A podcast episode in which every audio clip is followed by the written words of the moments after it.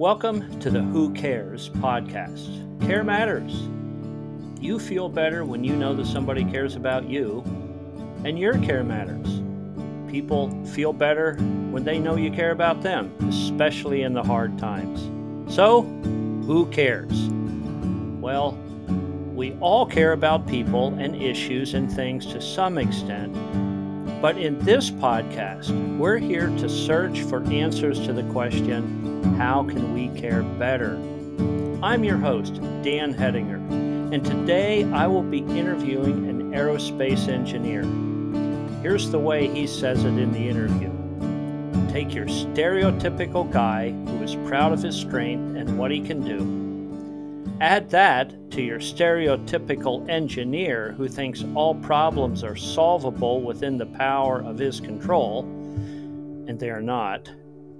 And that equals a lonely man in a dark place. We're going to hear the story of this guy and how he got out of it. But just before we just before we do, I need to thank those who made this podcast possible. First of all, Mountain View Christian Church, where I served as pastor of congregational care. They've been behind us all the way. And several of their Stephen ministers and their care receivers gave us permission to share their stories. Confidentiality is very important. We would not do this without their permission.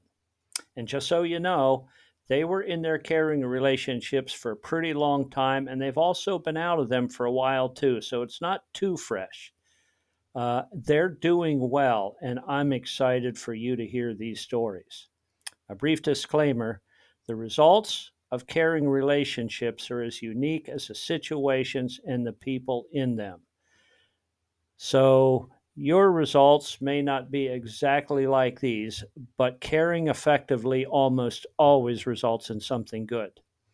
Okay, back to thanks. Dan and Zach Harder helped us launch this project. These eight episodes with Stephen Ministry interviews are being dedicated to the memory of Dan Harder. Dan and I had been working on this idea, and we had just begun recording when Dan was diagnosed with leukemia, and way too quickly we lost him. His college age son Zach stepped up to complete what his dad had started. What a guy, what a hero. I so enjoyed working with Zach and he did a good job while he was very early in his grief journey. You'll hear their voices a little bit later on. And I also want to thank all of you who have supported us financially. You make it possible for us to do these podcasts and a whole lot more.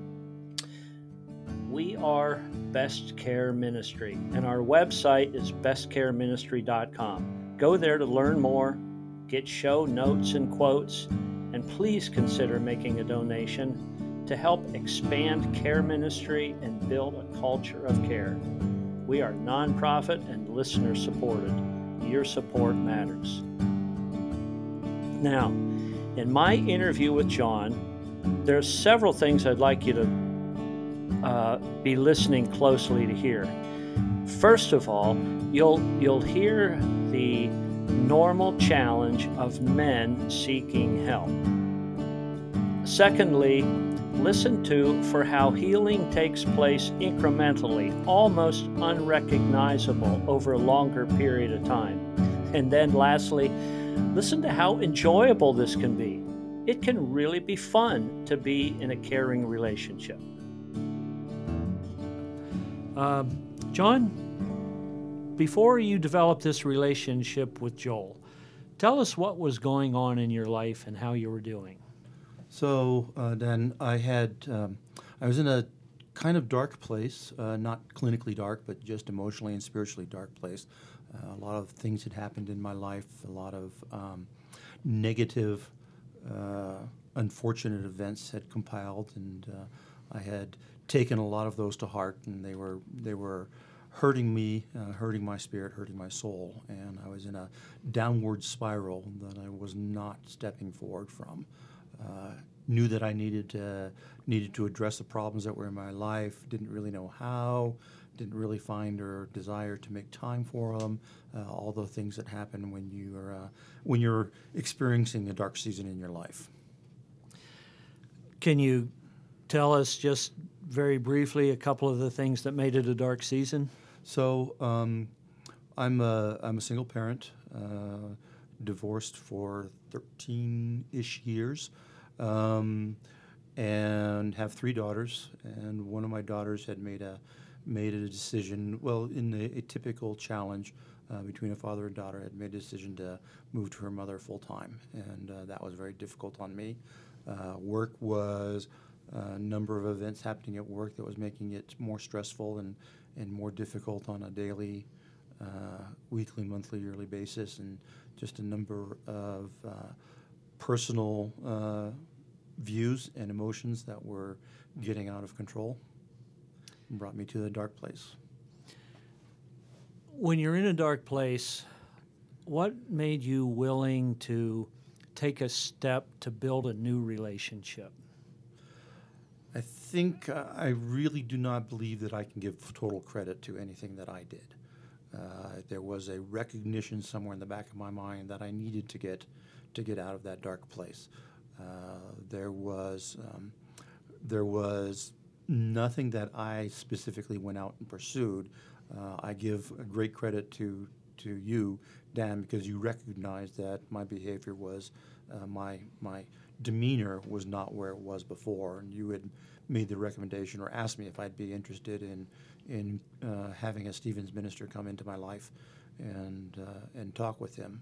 Um, and I hemmed and I hawed and I, I tried to find reasons not to, uh, but recognizing that I needed to uh, get out of out of the darkness and, and take some positive steps, uh, even reluctantly. Uh, and as an engineer, you know everything comes with evidence, and I needed to have some sort of evidence. But I emotionally I took that step, and uh, and that's when uh, Joel came into my life, and we've had a, a good good relationship and friendship since, since then. I, I want to take a couple of minutes and focus on that reluctance that brewed, because I think a lot of people are going through, especially men. I, I don't feel like I need to talk to anybody. I I don't even want to talk to anybody. I don't want to share my problems. I either want them to go away or, or I want to get through them. I, I will say, John, as credit to you, I at this church also work with the prayer ministry and I knew you were a man of God, and because you were always requesting prayer for the concerns that you had. Week after week after week, I would read prayer requests, and I knew you were longing for, for changes. But even though your heart wanted changes, there was something in your mind and your soul that resists the changes and, and that hesitation. Can you describe that in a little bit more detail? Um, so you take the stereotypical typical a guy who's proud of what he is and what he can do and his strengths, and your stereotypical engineer, uh, and, and, mash them together. Um, and you have a, a, person who thinks that all problems are solvable within the realm of his own control. Um, and they're not. Uh, and so you take that initial initial reluctance to uh, have someone else help you solve your problems, and then you combine that with a unfair but not uh, a typical view of um, of uh, counseling help, uh, your traditional help of sitting in a chair with with someone with, with big thick glasses on the other side of them, asking you uh, you know what you thought about your father.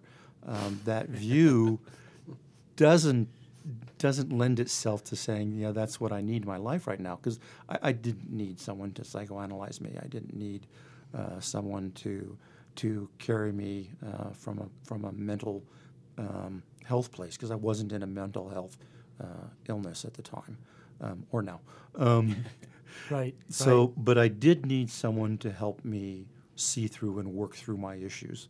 Uh, a large group setting, uh, a big group of, of sharing and caring is not really something that uh, that I uh, aspire to or, or, feel comfortable with. Um, professional help has a number of reasons why that's not uh, conducive or, or something that I seek. Uh, I do my best um, working through issues when I'm with friends. And uh, this was a case of needing someone who was not only a friend, uh, even though at the time we didn't even know each other, but someone who, or someone who would become a friend, but someone who w- had not been part of my problems for the for the previous ten years. So I don't exactly remember how you accepted, but do you remember? Do you remember what you were thinking when you finally decided, okay, I'll give this a try? Um, Dan, I'll be fair, I really do not. Okay. Uh, a lot of my life at that time was a haze.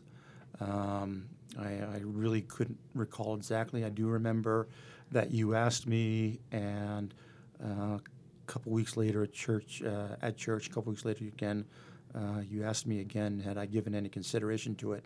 And uh, something inside moved me and said, "Yeah, I think that's something that I would like. I, something that I certainly need."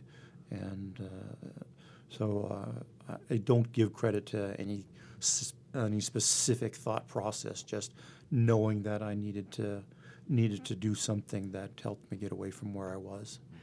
I think that's pretty amazing. We have an engineer who doesn't give credit to any thought process. Just, uh, just uh, uh, a move inside that said, "Go for it." Do you remember your first meeting with Joel? Uh, again, a lot of that time was a haze. Uh, I don't even remember. I think it was at church first. I think you introduced me here in the lobby one day. Uh, We were both here, uh, right at the exact same time. I mean, it was like the next week, uh, and we were here together. And then we made arrangements for to get together. And Joel came over to my house, and and um, and I really, I do actually remember that when he came through the door, we reintroduced ourselves. So whether we'd met before or not, I don't specifically. It certainly did not leave an impression. Uh, no offense intended to Joel, 'cause- because he is an impressionable individual. Um, but we started anew. Uh, The in my impression living built, room. right? Yes, the impression built. So we started anew in my living room uh, for a couple hours. Our first, our first uh, get together. And and you know, I respect the fact too that it was hazy at that time. You were going through a very difficult time. I I asked the details in case you did remember, but uh, I certainly understand why you might not have. Do you remember this? Were were you nervous about your first meeting and wondering if this is going to work or not? Absolutely. Uh, well, let me let me phrase it. I don't remember it, but I do have impressions, uh, heartfelt impressions of, of the various things that I was going through, and, and I went through throughout the time that Joel and I uh, uh, met.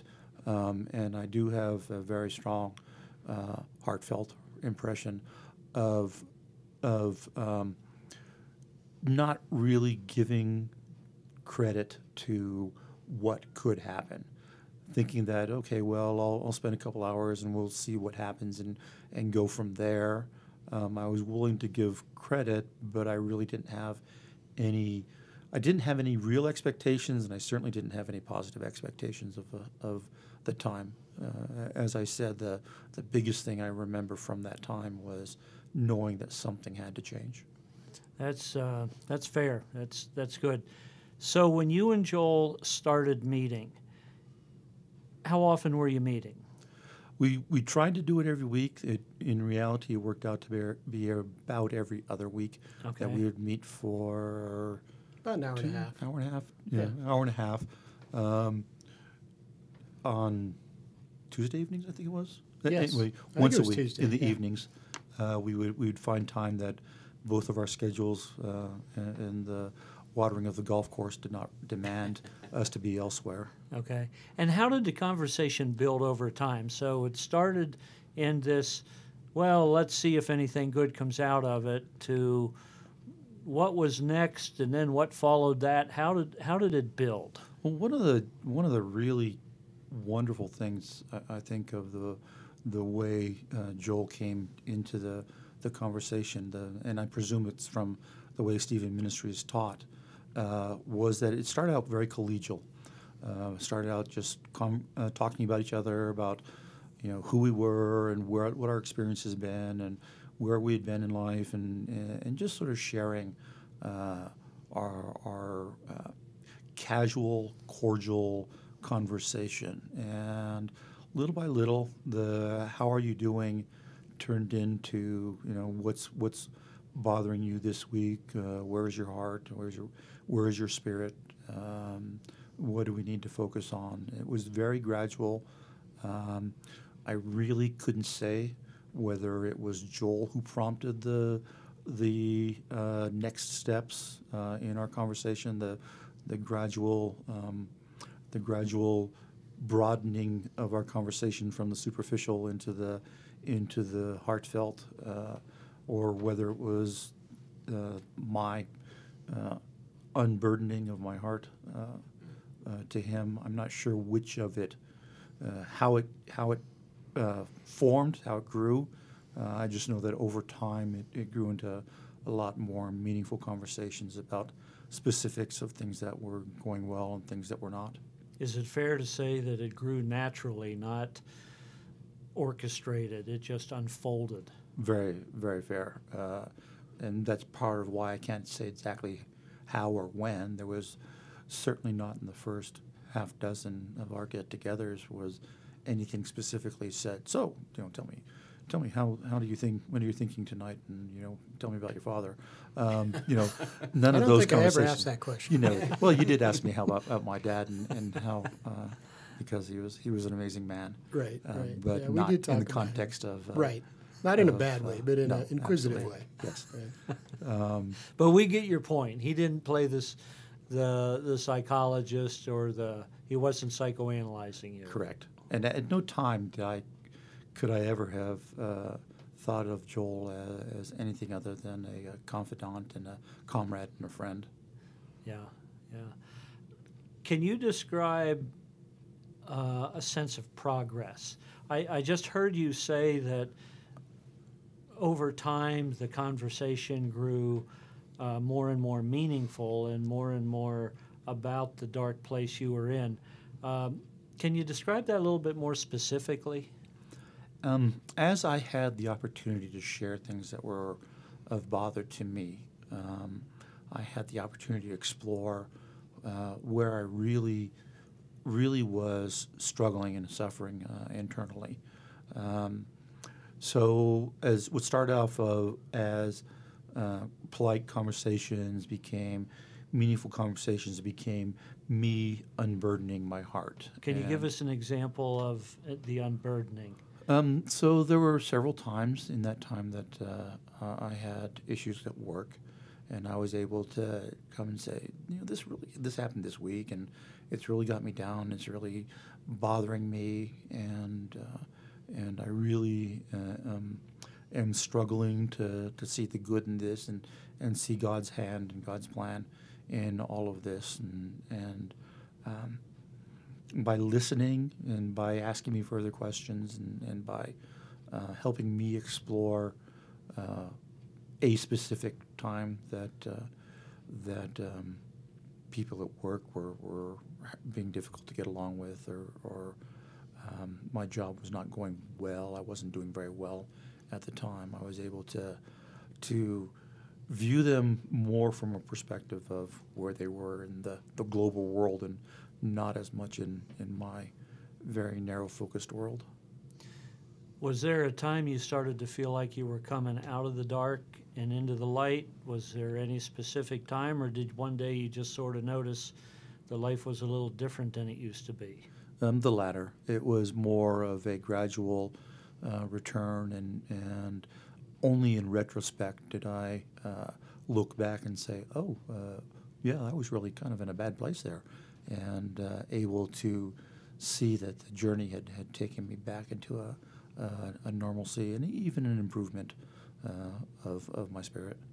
I think it's really interesting how people have different experiences. Some people may have this dark to light epiphany type thing, and others it it, it comes on gradually like a sunrise, you know, when the, the, the sun comes up slowly in some ways, and yet it was dark the previous night, now it's bright. It's uh, I seems the that's the way it happened in your life. Yeah, I think a sunrise is a good analogy. Uh, the uh, the characteristic of the nature of the, the time frame before before uh, dawn is uh, you're kind of used to this dull haze, this darkness, and you don't recognize that there's anything other than than uh, a grayness around you.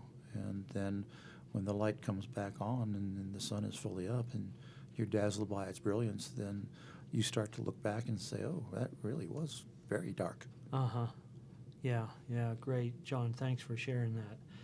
So, as I've known you and Joel, you two are uh, you're pretty tight, and I can tell you have great love and admiration for each other. Tell me what it was like getting to know Joel. there are all kinds of opportunities for uh, loaded responses on that one. um, it was uh, that's a hard question to answer because because uh, Joel is such an open, uh, kind, uh, heartfelt, uh, wonderful individual that it was very easy to talk to him and and become uh, friends, the, the things that, even though there's very little in our lives that are common, um, pretty much everything he does and everything uh, that his, um, about his character is, um, is resonates with me. Uh, resonates, I think, with, with any any person who who uh, has good friends. Uh, it has been understanding his life and, and knowing uh, about his family and, and his wife and his work and just little bits and pieces of, of un, unveiling of his character uh, brought us to a, a, good friendship. And through that, there was a shared experience, uh, shared um, difficulty that uh, we went through together, and that always tends to bring people together is when they, when they uh, have a shared uh, challenge uh, that they overcome. Can you describe your greatest benefit out of this relationship? Well, there are three uh, very obvious uh, benefits. The, the first being uh, my friendship with Joel. That would not have happened uh, had I not had an opportunity to to uh, first come beside or have him come beside me as a Stevens minister and then we, uh, once the Stevens ministry, once I became a little bit more myself, uh, we kind of matured our relationship into a, a Bible study, and now it's a, a friendship, a relational friendship. Uh, so that's the biggest benefit, I think, the one-on-one benefit. Uh, the other equally big benefit was getting me out of that dark place. Uh, that was probably would not have happened on its own. Uh, allowed to wallow uh, in in my own self uh, self misery and my own um, selfishness, I probably would have stayed in that that pit and missed many of uh, wonderful experiences with my daughters and and uh, my family and friends, and uh, would not have had the same the same opportunity to to enjoy life if I had not uh, made the agreement to, to join in with Stevens Ministries uh, or to become a care receiver. Um, and then the third thing is, is my growth with, with the Lord. Uh, certainly, I can't in any way uh, minimize that in that time frame. It was all uh, the subtext of all of our relationships and our conversations was was that we were both men of God, and um, that it's okay. That being men of God, we had a, a higher purpose and a higher reason to be doing what we were doing, mm-hmm. and needed to honor that and grow in that, and stop being so self-centered and being a little bit more uh, godly focused. And it's something how talking with another person makes that happen, isn't it? Very true. You know, uh, there, there's times we have to work on things by ourselves, but some things just won't happen if we don't open up with somebody else. Very true. Yeah. So, uh, how would you now describe Joel? Let, t- tell us what, what you think of, of Joel here, kind of at the, the end of our time talking. Um, a good man and that's probably the highest honor I can give an individual. He's a, a man of, of tremendous character, of tremendous heart, of tremendous, tremendous, tremendous faith. um, a good friend, uh, certainly to myself and to, to many others. Well, I, as I know, Joel, I agree with you, John, but I also want to take this opportunity to commend you for doing the work of taking the risk of working on your dark place and refusing to stay there. Uh, a lot of people are afraid to step into that relationship, afraid to be vulnerable, afraid to talk, and and you took the chance to do that, got a great result. I commend you for that as well. And this kind of dovetails with what uh, Dan was saying. What would you say to somebody? Now, guys are different than ladies. We know that. Um, we oftentimes keep relationship, even close relationships, at an arm's length. We go, I don't, I don't know. I, I know I need it, but I don't want really to let somebody enter into my pain because then they'll know me. And then there's this. What would you say to somebody else who's in a dark place, um, who who is is thinking, man, I need help. I, I don't know where to look for it. I know I need it. Relationships have got to stay at arm's length because I'm not that kind of person. What would you say to that person? The the biggest thing is don't be afraid. Uh, you can't go it alone. Uh, anything, and and even even the most um, self-reliant uh, guy knows in, inside that he needs something to help him through, um, and it's something that you cannot get from uh, a marriage, a spouse, a, a child, a parent. Uh, of you need another um, person uh, to help you through it, and don't be afraid to say that I, I could need I could use some help, whether uh, formally, um, whether uh, specifically within the caregiving uh, environment. Just be willing to not be afraid to get that help and, and talk to someone because it's, it's not scary. It really is not. Okay.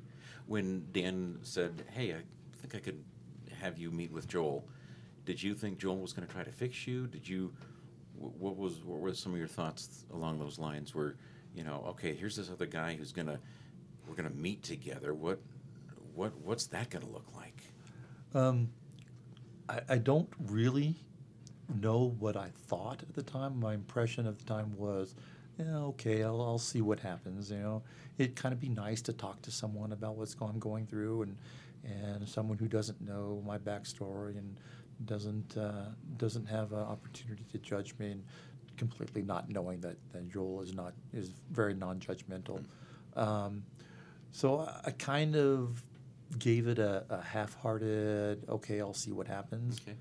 Uh, but then, as I started unburdening and started uh, uh, sharing, uh, I realized how much I needed needed that opportunity and that voice to talk to, or that ears to talk to. Did you ever feel like Joel was trying to fix you? Never, never. Uh, as a matter of fact, uh, Joel uh, would make a point quite often uh, that he's not trying to give me. He, I can't give you answers. You know, it, it was something he would say often.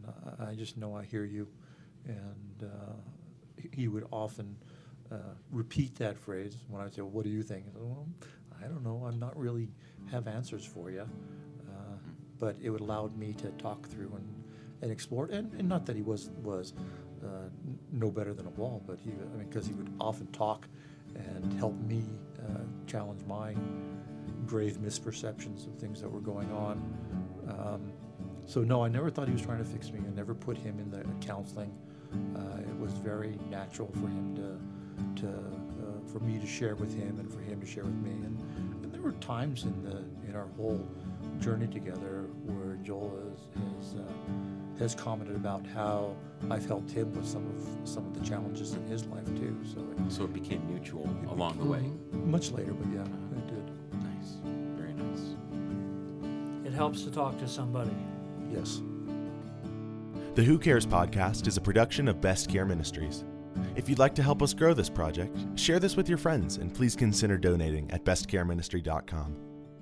Thanks again to Mountain View Christian Church for their help as we kick this project off. This episode was hosted by Dan Hedinger. It was produced and edited by Zach Harder and edited by Andrew Hettinger. Our opening song is A New Morning by Zach Harder. Our closing song is Peace in the Midst by Jim Hettinger. We hope you learned something to help you both receive care and care effectively for someone else. Together, in that kind of care, we can and we will make a positively unforgettable impact on those around us. And hey, we hope to have you back for the next episodes of the Who Cares podcast. Now, take these next two minutes for self care in the quiet and see what you hear.